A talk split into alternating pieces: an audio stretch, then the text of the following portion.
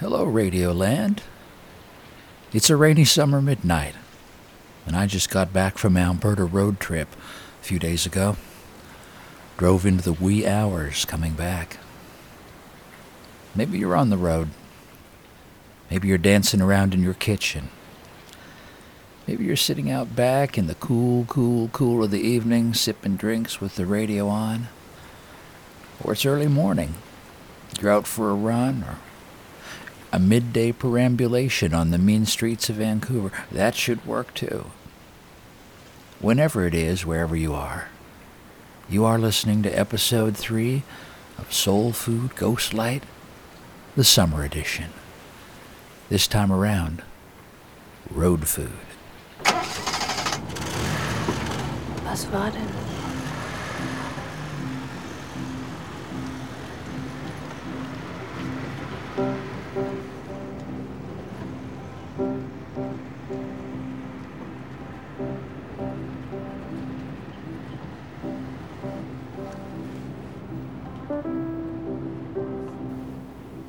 Keeps me going on a road trip? Radio. Radio shows. Or their portable telephone sized grandchildren podcasts. The best of them is certainly This American Life, with the hottest host in hipsterdom, Ira Glass.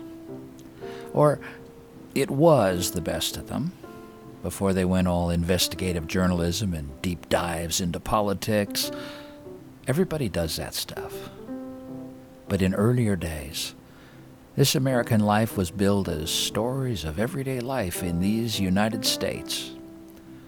Stories like this one Busman's Holiday from 2014. Now, a man who took a leap into the unknown back in 1947. He was a New York City bus driver named William Cimillo. For a while, he became the most famous bus driver in the country, though I think what that really means is that he was the only famous bus driver in the country. He told his story on television. Pepsi Cola presents Faye Emerson. Hello again. Do you ever think of getting away from it all? A bus driver had that same feeling, and he made every headline in the country. So I asked him to come up here and tell us all about it. Hello, Bill. Pleasure to meet you. Thank you. Come on, sit down and let's talk. Hey, Charlie, got a couple of Pepsis here for us? Pepsi's right here. Thanks, Charlie. Yes, ma'am. Okay, so I just want to describe what's happening here. It's black and white. The set of this TV show is a living room, but like a complete living room with everything window blinds, paintings on the walls. There's a credenza. This uh, was back before TV figured out that the only part of the living room that they actually need for a talk show is the couch. So, okay, a butler, yes, a butler, hands the host, Faye Emerson, a silver tray with a bottle of Pepsi and two glasses. Faye pours her guest a soda and Will you tell us what happened, please? Oh. Wonderful. Well, it's one of those things. I was on the job for about 20 years, and I really got tired of it all, you know. Up and down, every day, the same people, the same stops, nickels, dimes, transfers, and... Well, this morning I thought I'd try something different. So I come out of my garage, instead of making a right turn to go off my route, I thought I'd make a left turn. And that was the Which- first thought you'd really given to it. Just That's you did it on impulse. So I made this left turn and I went west towards George Washington Bridge. It was a beautiful morning, sun shining. So I got on the other side of Washington Bridge. I was in Jersey then, and I stopped for breakfast. After breakfast, Cimillo got back in his bus, and he didn't drive to the Bronx to pick up his passengers on his usual route. He headed south on US Route 1. Cimillo had been a bus driver with what was then called the Surface Transportation System of New York for 17 years without any problems. Went to work every day, never complained, people said. And as he drove further and further away from New York City and from his job and from his, you know, life, he switched the destination sign from Subway to special. Hours passed. I kept riding. Before I knew it, I was in Washington. And I was right in front of the White House. Ever been to Washington before? Never been there. Never. On the third day, Cimillo and his bus arrived in Hollywood, Florida, just north of Miami. It was late. He said he went for a swim. Moonlight bathing. I enjoyed that very much. Oh, what a thrill. It was. William Cimillo was 1,300 miles from the Bronx. 1,300 miles from New York traffic, from the daily uh-huh. grind. You did what everybody always wanted to do. Just get away from everything. That's what I wanted to do. Talking about getting away from it all. Well, if you are planning to get away from it all, you may like to know that no matter where you go, you're almost sure to find friendly, sparkling Pepsi Cola waiting for you.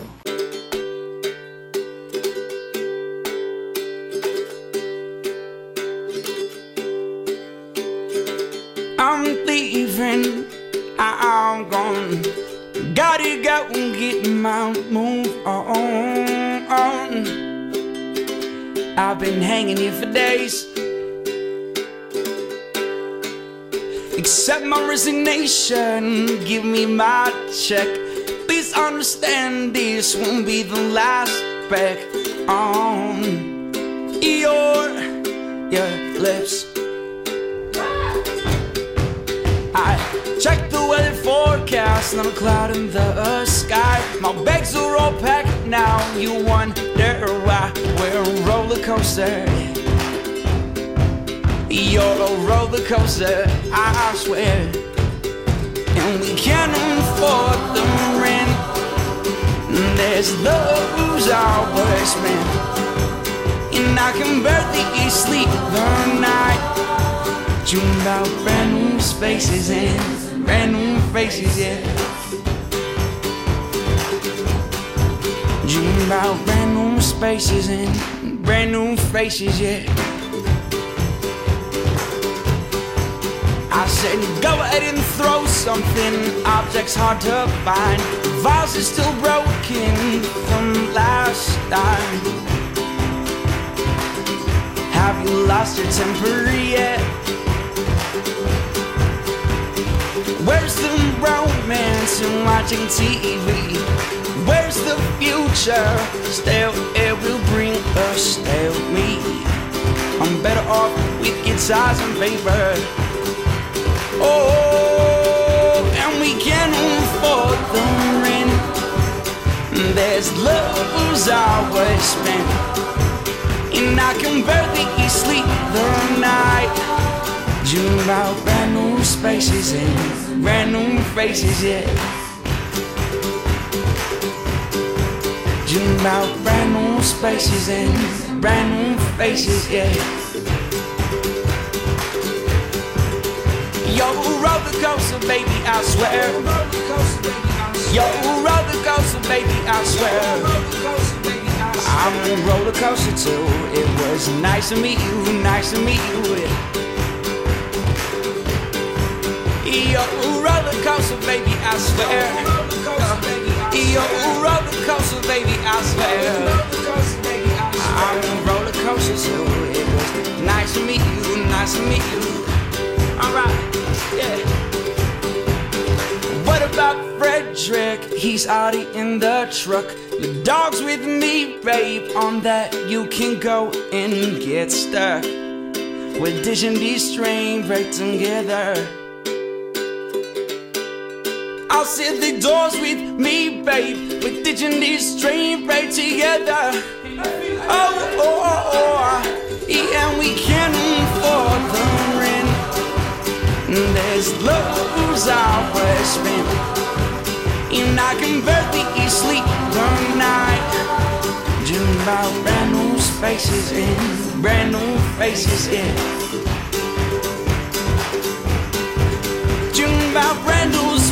Spaces and brand new faces, yeah.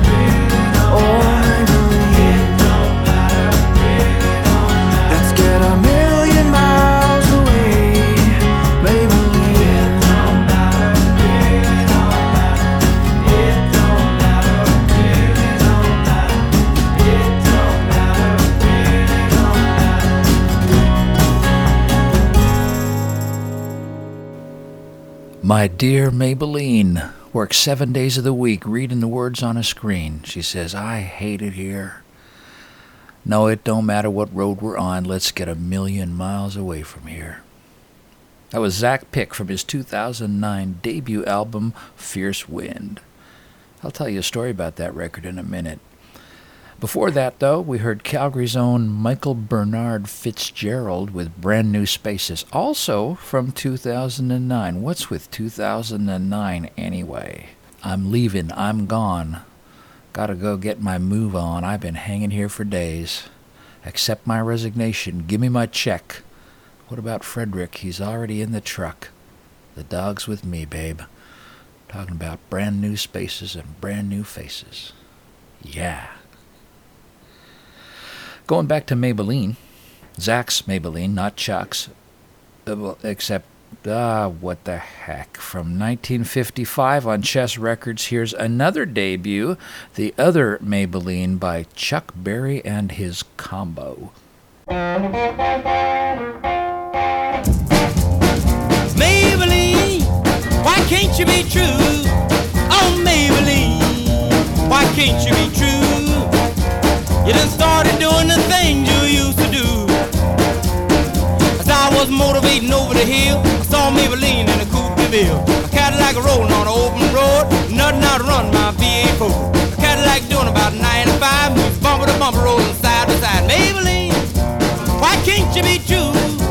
Oh, Maybelline, why can't you be true? You done started back doing the things you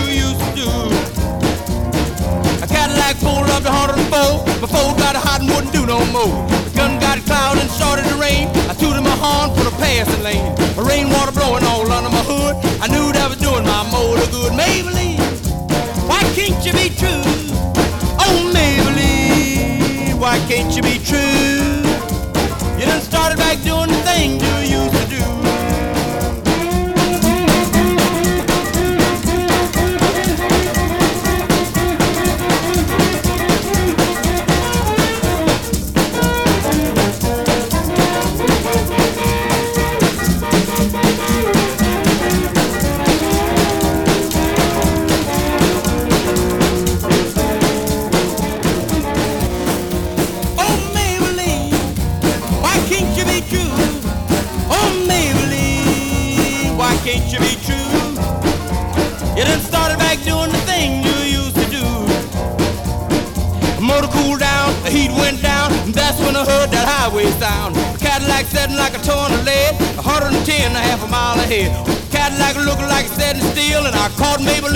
top of the hill. Maybelline, why can't you be true? Oh, Maybelline, why can't you be true? You done started back doing the thing you used to do.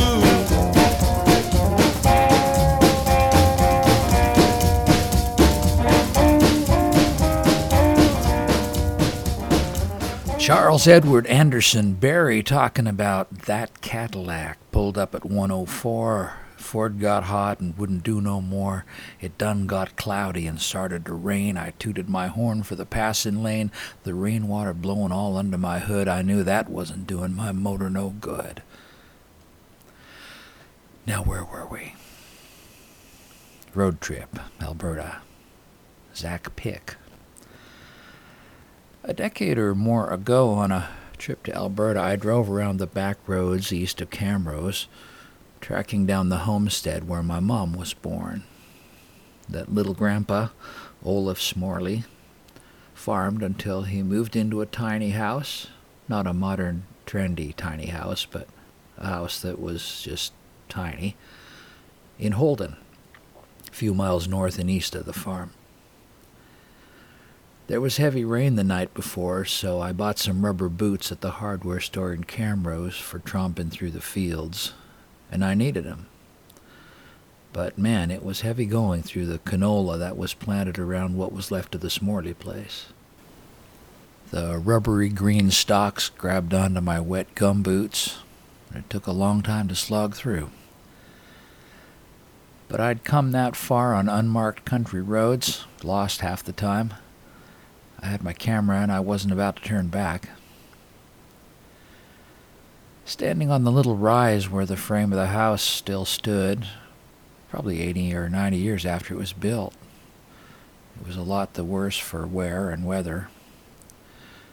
I'm sure the land didn't look a lot like what my grandpa had looked out on. The crops were different, roads were different, paved, some of them. But the air was probably just as fresh and sweet, and you could still see Zion Lutheran Church just across the road to the south, where his first wife was buried. And I imagined what it might have been like to be him. My music that day, driving the back roads looking for traces of my ancestors, was Zaac Pick's Fierce Wind. Played that CD over and over. So those songs always take me back to that particular road trip, all those memories. Maybelline was never Zaac's favorite song on that album, and I owe it to him to play you one of the others that sound more like that Sunday afternoon and more like what he intended his record to sound like.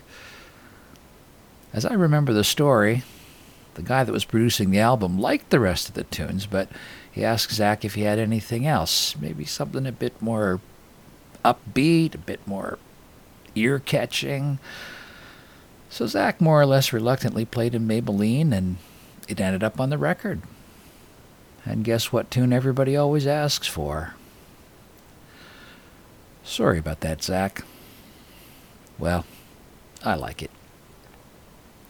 But here's another tune from Fierce Wind that's closer to the heart of that record and maybe the singer, and definitely closer to the heart of that Sunday afternoon on the prairies after it rained.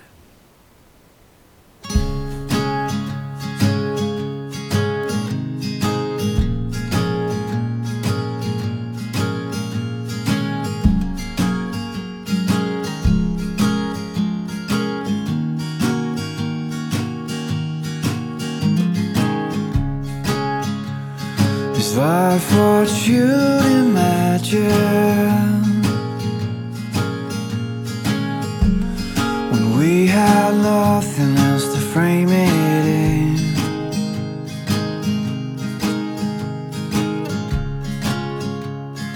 Nothing left to find out. No roads less traveled than the one we're on.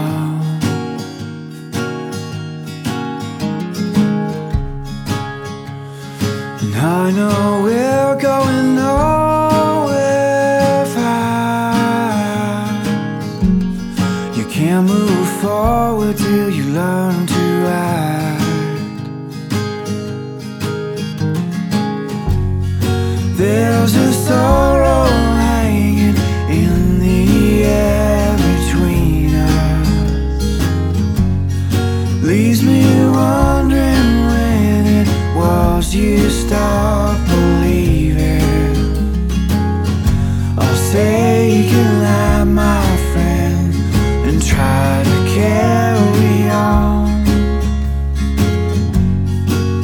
Goodnight, my friend, goodbye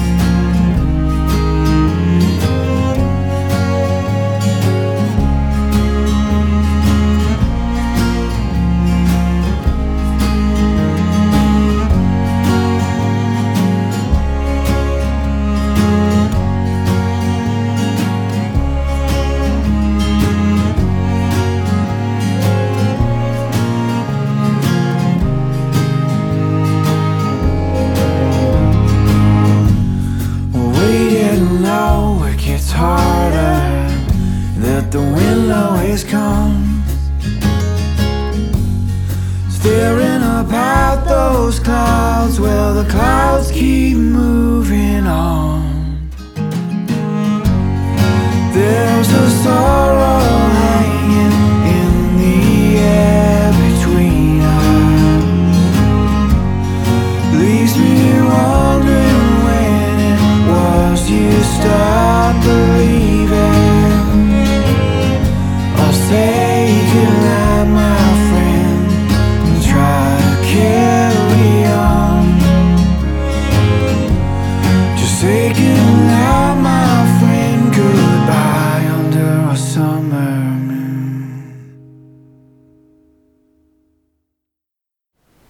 than Sherry Plett on background vocals there.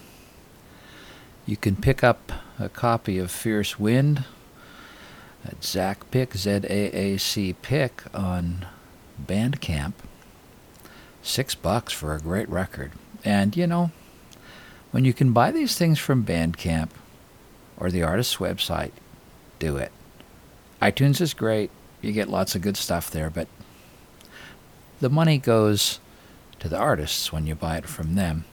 They don't see much out of those iTunes purchases. Support your local artist. I have such a strong memory of this next song.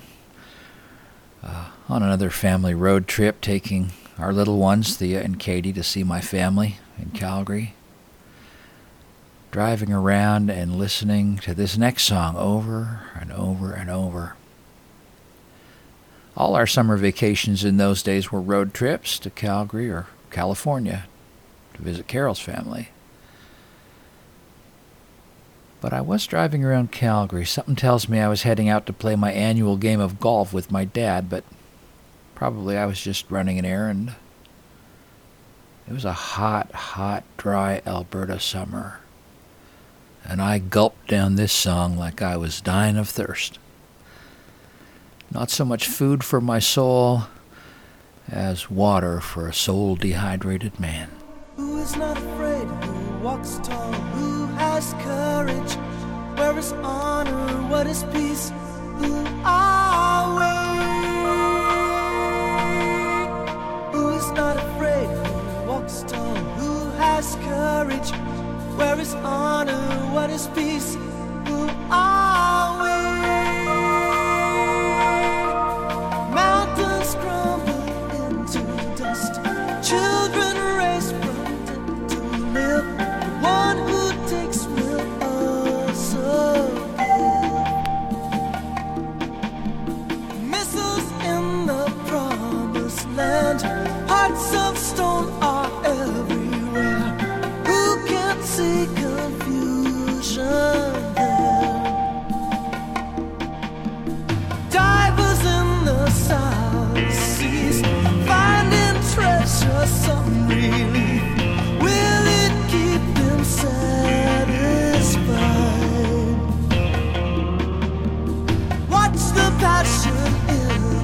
who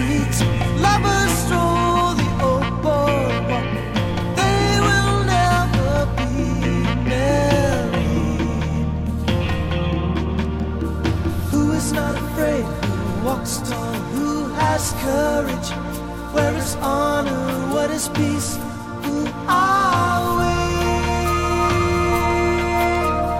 Who is not afraid? Who walks tall? Who has courage?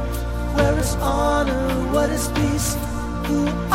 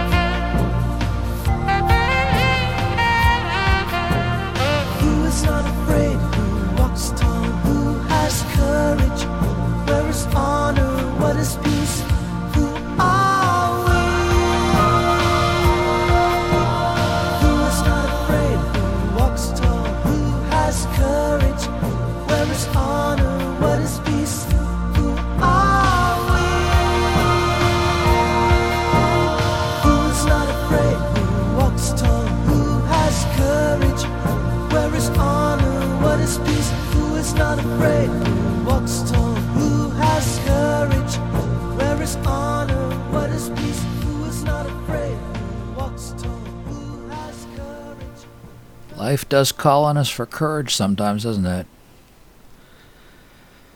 In my life, it was my chosen vocation that was the most terrifying, that kept needing me to walk tall. But everybody's got something. Our mortality, the people we love, the people we fear, the times we live in, being alone, money. Who is not afraid? Who walks tall? Who has courage? Where is honor? What is peace? Who are we? That tune was by Charlie Peacock, Sacramento's Finest. Funny how the threads end up tying together, isn't it? Sometime in the late 80s, Mr. Peacock was restoring my soul, driving around Calgary, leading me to drink from those still waters.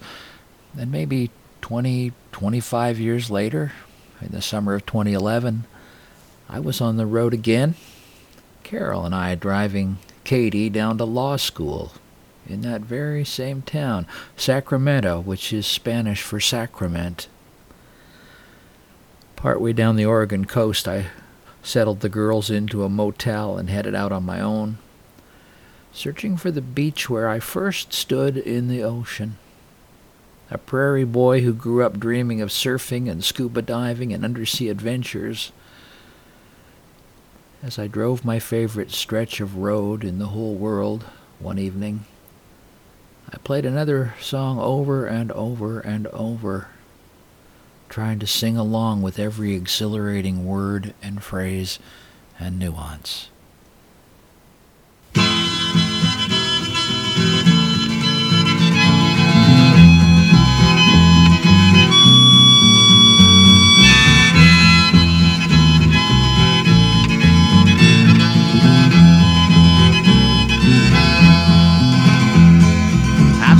Love go by my door.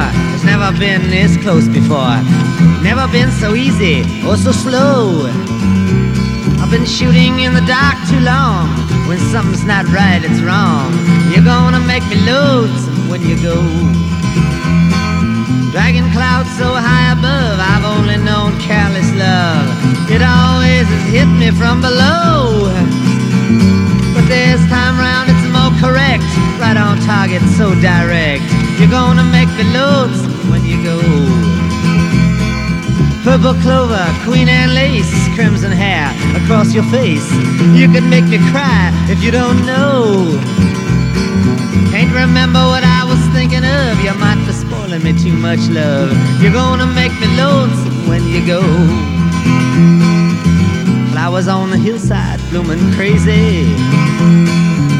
Crickets talking back and forth in rhyme. Blue river running slow and lazy. I could stay with you forever and never realize the time. Situations have ended sad, relationships have all been bad. Mine have been like Verlaine's and Rimbaud. But there's no way I can compare all them scenes to this affair. You're gonna make me lonesome when you go. You're gonna make me wonder what I'm doing. Staying far behind without you. You're gonna make me wonder what I'm saying. You're gonna make me give myself a good talking to. I look for you in old Honolulu, San Francisco, or Ashtabula. You're gonna have to leave me now, I know. But I see you in the sky above, in the tall grass, and the ones I love. You're gonna make me lonesome when you go.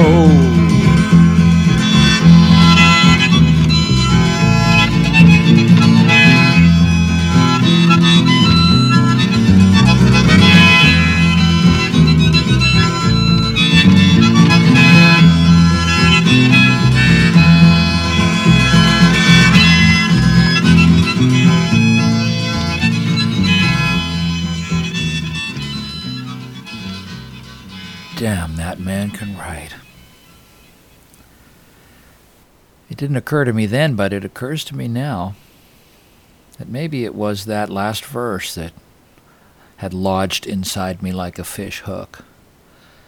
I was caught up in the fireworks of all the words and the sounds, the headlong momentum of the song, but maybe at that particular moment and in that particular verse, Mr. Dylan was speaking the heart not so much of a lover, but a father. You're going to have to leave me now, I know. But I'll see you in the sky above, in the tall grass and the ones I love. You're going to make me lonesome when you go. I think it was maybe the next summer that we went down to visit Katie. Thea and Lalo were with us that time. We were strolling the sun baked streets of Sacramento, and I was lured into the cool shade of Eureka, a used record store. I found a few 10 inch discs from the 50s, including the Nat King Cole Trio, when he was more a jazz player than an MOR crooner. But the prize catch was a sweet slab of wax simply titled Bobby Troup, who wrote what is surely the finest road song of them all.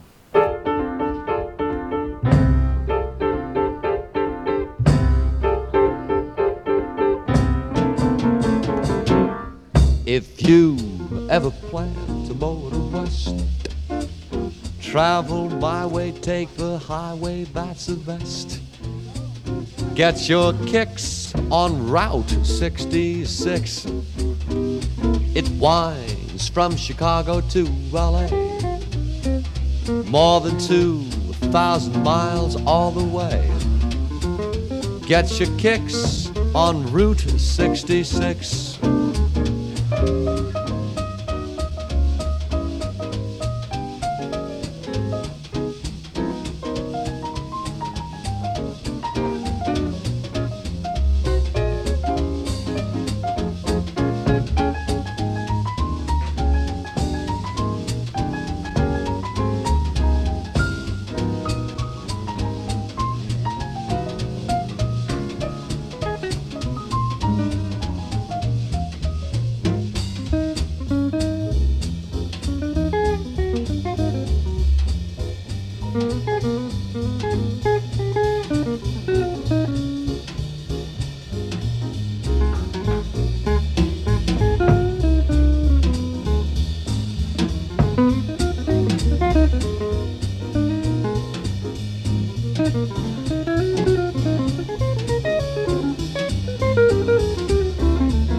Go through St. Louis, Joplin, Missouri, Oklahoma City, looks mighty pretty, you'll see.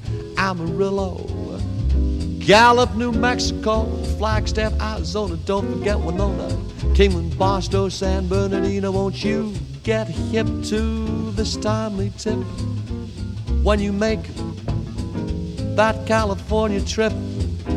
Get your kicks on Route 66. Uh, get your kicks on Route 66. Get your kicks on Route 66.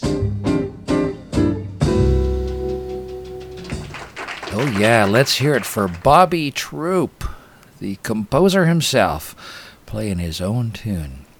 A lot of people recorded that song, and you can't beat Nat King Cole's version But damn, there's something about the guy himself singing his own song, playing his own song, because that's another thing you got to love about Bobby Troup some fine and swinging jazz piano.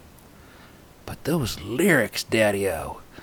Anybody who'd rhyme Flagstaff, Arizona with Don't Forget Winona, that's in Arizona, by the way, the only town that is mentioned out of sequence, that person is getting just as much kick out of making music as he did on Route 66. Robert Wesley Troup Jr. penned that song on a road trip from Pennsylvania to California when he pulled up stakes and moved to Hollywood in search of songwriting fame and fortune. The life changing road trip started on Highway 40, but his wife thought Get Your Kicks on Route 66 might make a better lyric, so 66 it was. There's more towns on that route, and hey, it swings. Have a party on Route 40? I don't think so. Thanks, Cynthia, the first Mrs. Troup. Well, here we are in the dog days of summer. Say hi, Scout. And maybe you're feeling listless. Well, I've got the solution. Next to an ice cold Pepsi, nothing refreshes quite like music or a good list. So listen up, Radioland. I want to hear from you. I want you to send me your top 10 tunes of summer, or your five summer faves, or, or the one song that always says summer to you. Send your list to soulfood at ronreed.org. Yeah, ORG is short for organization, but we're a little short on organization around here. Nevertheless, that is our email address. And if you feel so inclined, let me know what makes those songs your quintessential summer songs. That's not required, just a list is fine. That's soulfood at ronreed.org.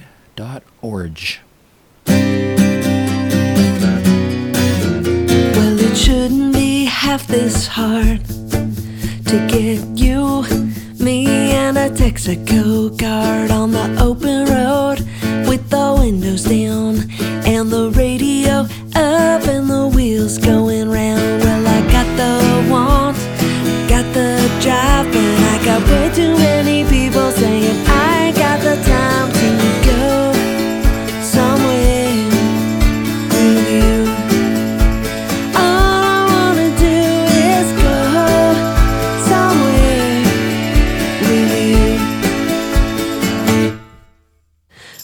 it wouldn't be such a crime for you and me to leave the world behind, just to head north or maybe south.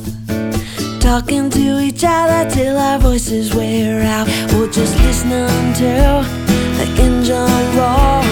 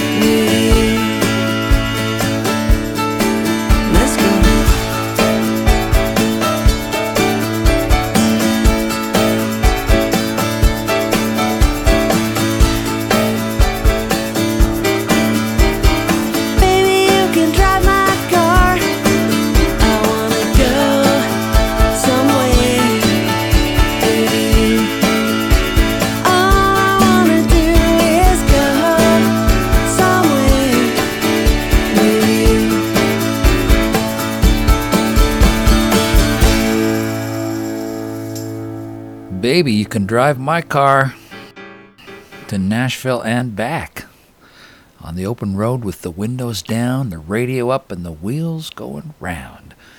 Just don't forget to check the oil and top up the radiator when you stop for gas.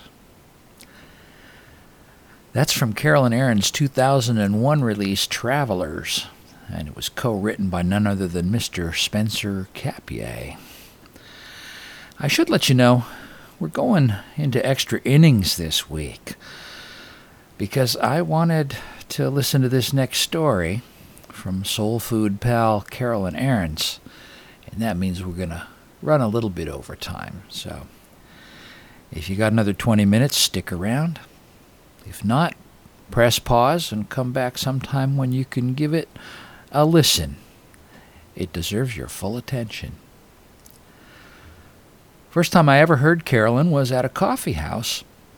Sorry, kids, that's uh, that's like a casual concert, I guess, where people sat around at tables and uh, drank coffee and stuff like that. You know, like hippies or people that used to be hippies or people that thought they were hippies. Anyway, I was at a coffee house in the Regent College atrium. Now, I was there to hear Bill Mallonee, frontman for the Vigilantes of Love. Has to be the best band name ever. But there was this opening act, and I thought, okay, I hope they're good. I'm here to hear Bill Mallonee. But I left that night not with a new record by the head vigilante, but with a humble little cassette by the opening act. I figured they were going places, either career wise or quite literally with the name Carolyn Arends and the Road Scholars. Second favorite band name of all time. Now, I may or may not have gotten permission to play you a tune from that early, early quasi demo tape, but I did talk Carolyn into recording a reminiscence about her own road trip a year or two after that coffeehouse encounter, when she headed down to Nashville to record her breakout album, but nearly lost what mattered most. Here we go.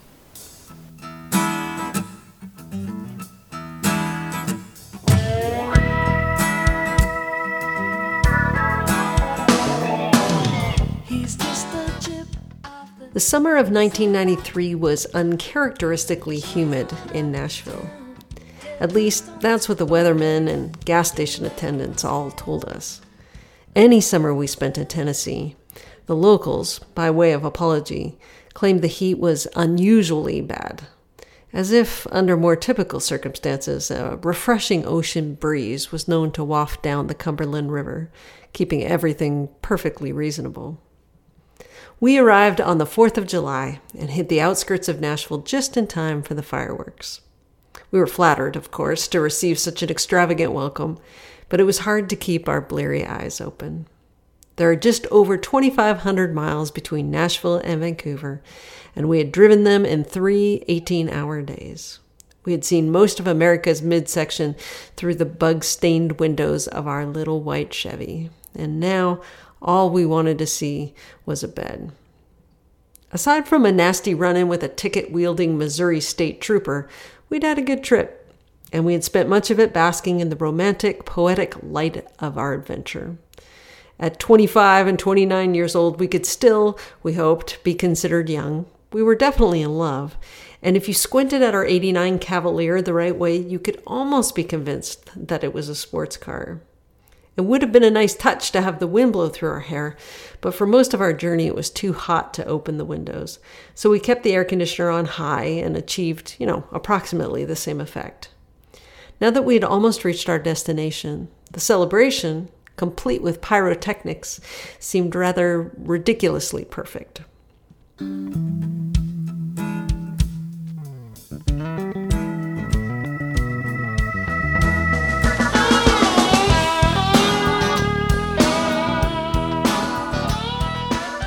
We stayed with Chris and Sally Jones.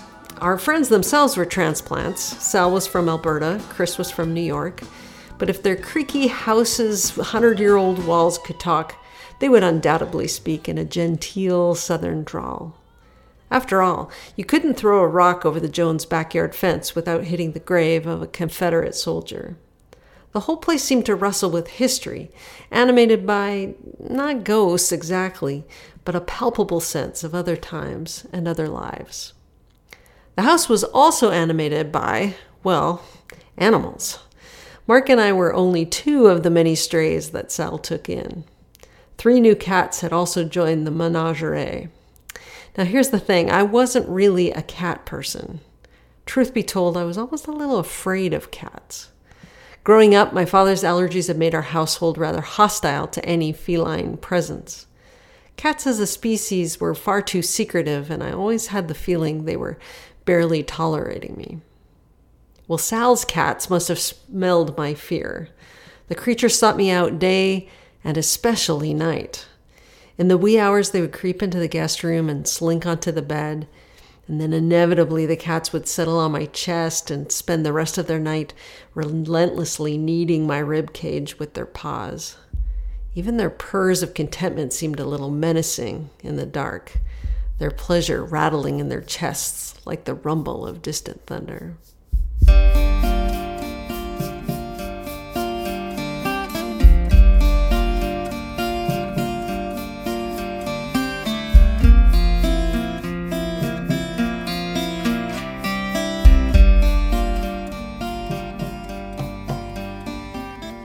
I don't know what it was exactly.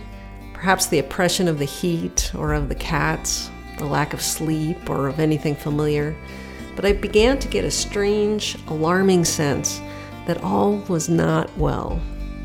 I tried for several days to shake it off or explain it away as fatigue or indigestion. I kept impatiently reminding myself that the feeling made no sense. We'd come to the South for the express purpose of nurturing my dreams as a singer and a songwriter, and it seemed as if the dreams might actually be coming true. But every night I would lie tense and disquieted, my brain buzzing ominously like the cat's.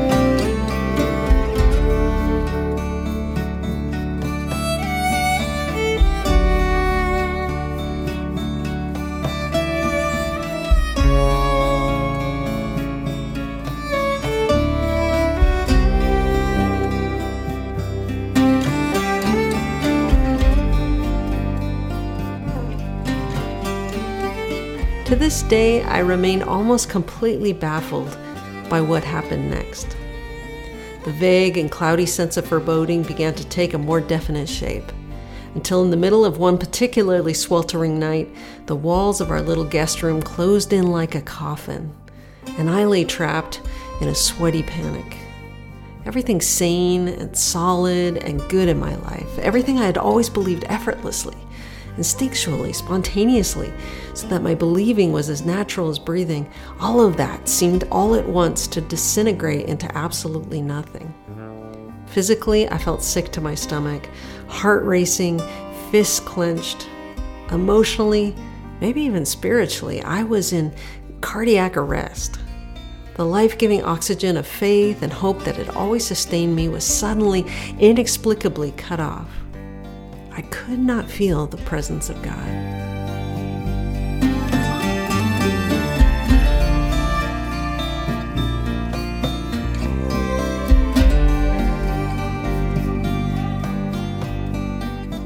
See, I had said many times up until that moment that I simply could not understand how a human being could rise every day with the sun, could hear Bach or the Beatles, could hold a squirming newborn or taste double fudge ice cream or participate in any of the infinite number of small and persistent miracles of this life and, and not believe in God. Certainly, I knew what it was to doubt. I had wrestled with the apparent contradictions I had encountered in Scripture and in my church and in my own nature. But however brave I felt I was being, however adrenaline producing it was to stare down the barrel of my own mental pistol, truth was it had always been a game of Russian roulette in which the gun wasn't actually loaded. Because that doubt was intellectual, doubt of the head, rather than existential doubt of the gut, the cellular tissue, the soul. However dark it might occasionally seem without and within, there had always been a place deeper inside where this little light flickered away resolutely. I believed. I always had. And I thought I always would. Until that stifling night in Franklin, Tennessee, when the air grew too thin to sustain the flame. And in a perfectly still, awful instant, the light went out and I had only fear and sadness and the desolation of an unspeakable emptiness.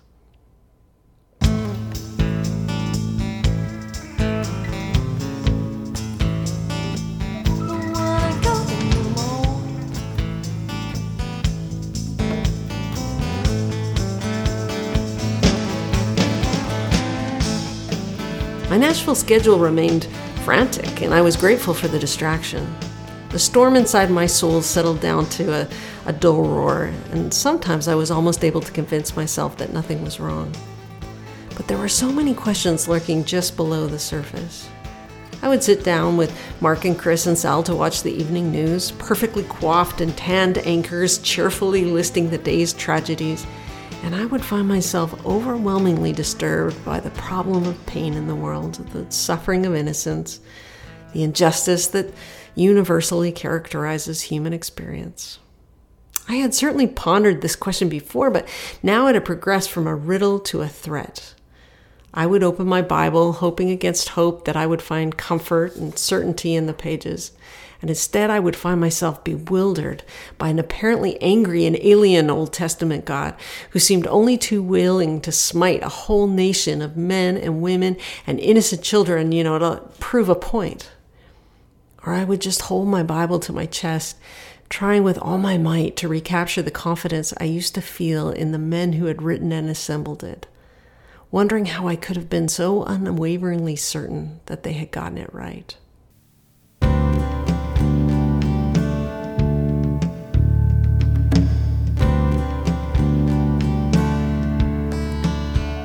That certainty was what I mourned the most growing up in the North American evangelical culture of the 1970s and 80s, you know, where all the sermon points started with the same letter or formed an acronym, and the enigmas of redemption and sanctification were demystified into three or four easy steps. I had somehow absorbed or manufactured the idea that if I was a strong enough Christian, God and his interaction with the world and his children would make consistent sense to me. With complete sincerity, I had embraced a sort of sitcom spirituality in which all those gloomy trials and sufferings the apostles insisted on mentioning were viewed strictly as foils for inevitable victories, fleeting problems to be dramatically, swiftly, and neatly resolved, preferably within one 30 minute episode.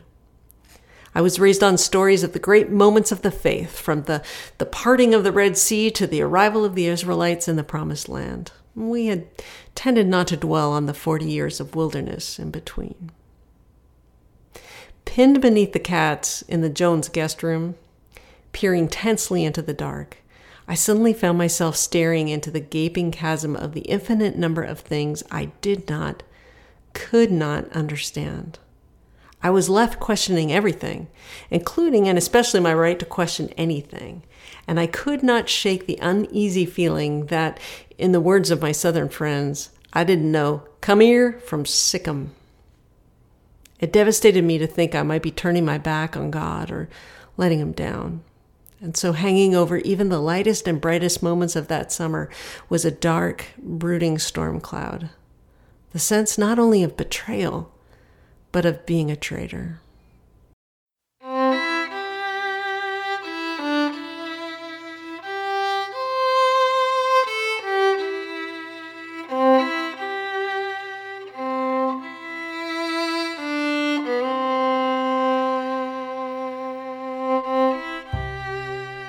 Went about my business, and oddly enough, it was a productive time. We went to movies and concerts. We caught up with our Nashville friends and, of course, complained about the heat.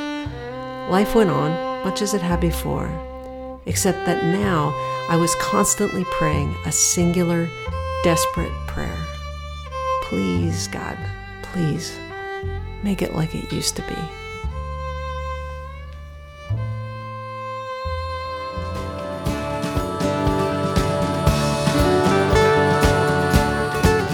We drove back the way we came. And for most of the first two days, we hurtled like the Batmobile along Highway 70, all the way from St. Louis to the center of Utah. Kansas, which was somewhere in the middle, was even flatter than we remembered it, and we liked it that way. Mark discovered that in the long, straight stretches, he could steer with his knees, dig out a well worn deck of cards, and beat me soundly and repeatedly in games of gin rummy and hearts. I never won. My heart wasn't in it. My memory is oddly selective, so I've had to ask Mark what he recalls of that journey back across the wide open spaces of America. He tells me that somewhere near Topeka, under the cover of the dark of the first night, I began to haltingly speak more openly about my crisis of faith. He even has a vague memory of putting forth his own tentative, newly developing theory that God's truth was more expansive than we had previously imagined, and that maybe it was just possible that part of the reason I was feeling so fractured was that God was forcing his way out of the box we'd been keeping him in. Apparently, I burst into tears, terrified my husband was turning into a make up your own God universalist, or even worse, that he was almost as wretchedly uncertain about everything as I was. He tells me that between sobs, I managed to choke out something along the lines of, then we don't even know the same God. I personally have no recollection of that particular conversation. Some memories are better left suppressed. There is one memory, however, that Mark and I don't have to coax each other to recall. As the sun was setting on the second day of our drive, we began to cut our way across Utah on Highway 15. We were still a few hours outside of Salt Lake City, and we were absently discussing how long we could wait before we needed to stop for dinner. I was feeling antsy, keenly aware of my continued misery, ready to crawl out of my own skin and be anywhere else. In need of a cool compress, I was leaning my feverish forehead against the air conditioned glass of the passenger side window, staring into space. And then it happened.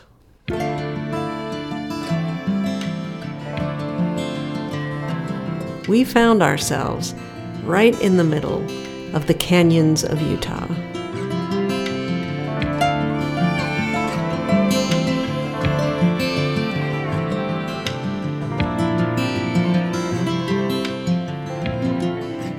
We have since discovered that other people have heard of them, but at the time they caught us completely by surprise. On our trip down seven weeks earlier, we had hit this stretch of highway at night, in the rain, and, and we'd seen nothing but the beams of our own headlights. But now, now the canyons were filling every window. Golden red, incandescent, chiseled into an infinite number of intricate, exquisite angles a, a billion glimmering diamonds carved out of the stone. While we gaped, the sun descended, no longer distant and aloof, drawing lower and closer to warm the ruby rocks, first into glowing embers, then into blazing fires, and finally bursting out in explosions of glory. It was so intensely brilliant we had to look away, but there was actually nowhere to turn. Before us and behind us and on every side, we were hemmed in by unbearable beauty.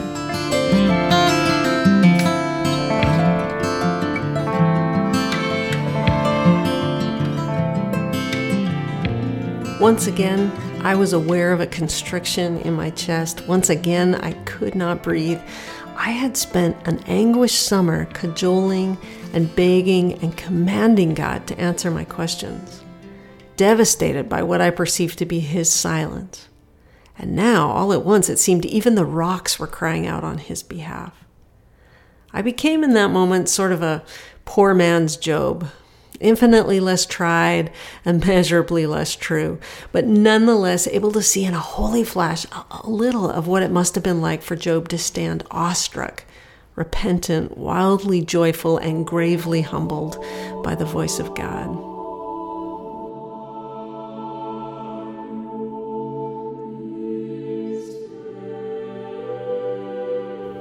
Where were you when I laid the earth's foundation? when I fixed limits for the sea and set its doors and bars in place, when I said, This far you may come and no farther, here is where your proud waves halt.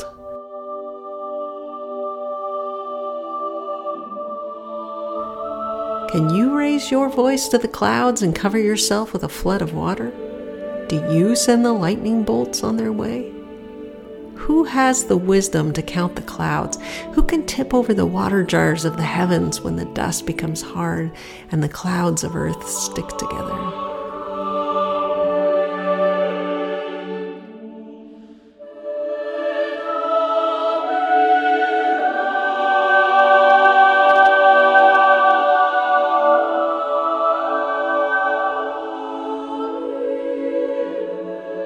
My own tears were a welcome rain, a desperately needed watering of the sticky clouds of dust that had become my own soul.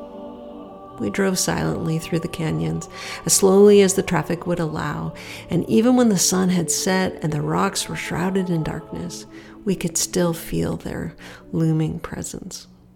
By the time we reached Salt Lake City, I was weary with wonder, and I lay my head on Mark's shoulder in an exhausted acquiescence.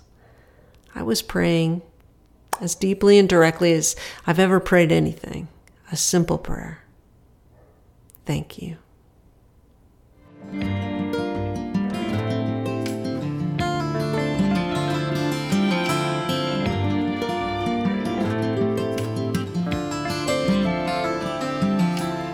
To this day, I still mourn the simplicity and certainty that evaporated in the heat of that sweltering summer. God never did answer my desperate plea to make my faith like it used to be. Once I entered a little way into the mystery, there was no going back. I could no longer list all the things I did not understand about God as threats to my faith. Instead, they became the primary evidence that God was, in fact, God, and that I was, in fact, not.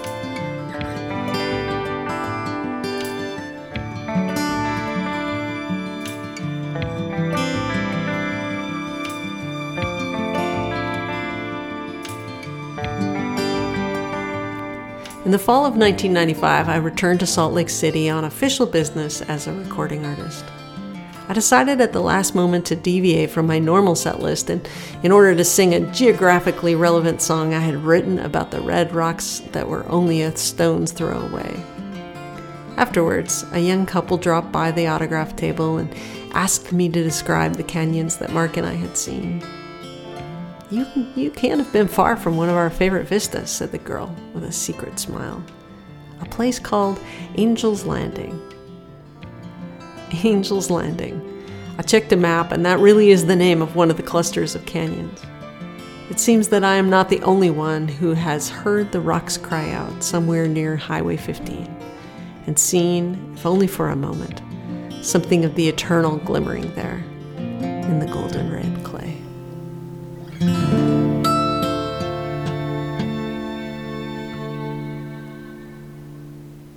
That's from Carolyn Arends' book Living the Questions, reprinted in Wrestling with Angels.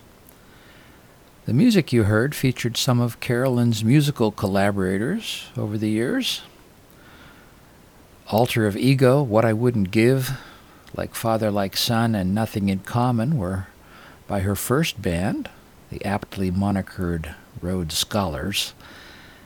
Everly Rain and My Shepherd is the Living Lord compositions by Spencer Capier. And Spencer Capier plays on the Michael Hart recording Journey Home. You can order Spencer's tunes and Michael's tunes from their respective websites.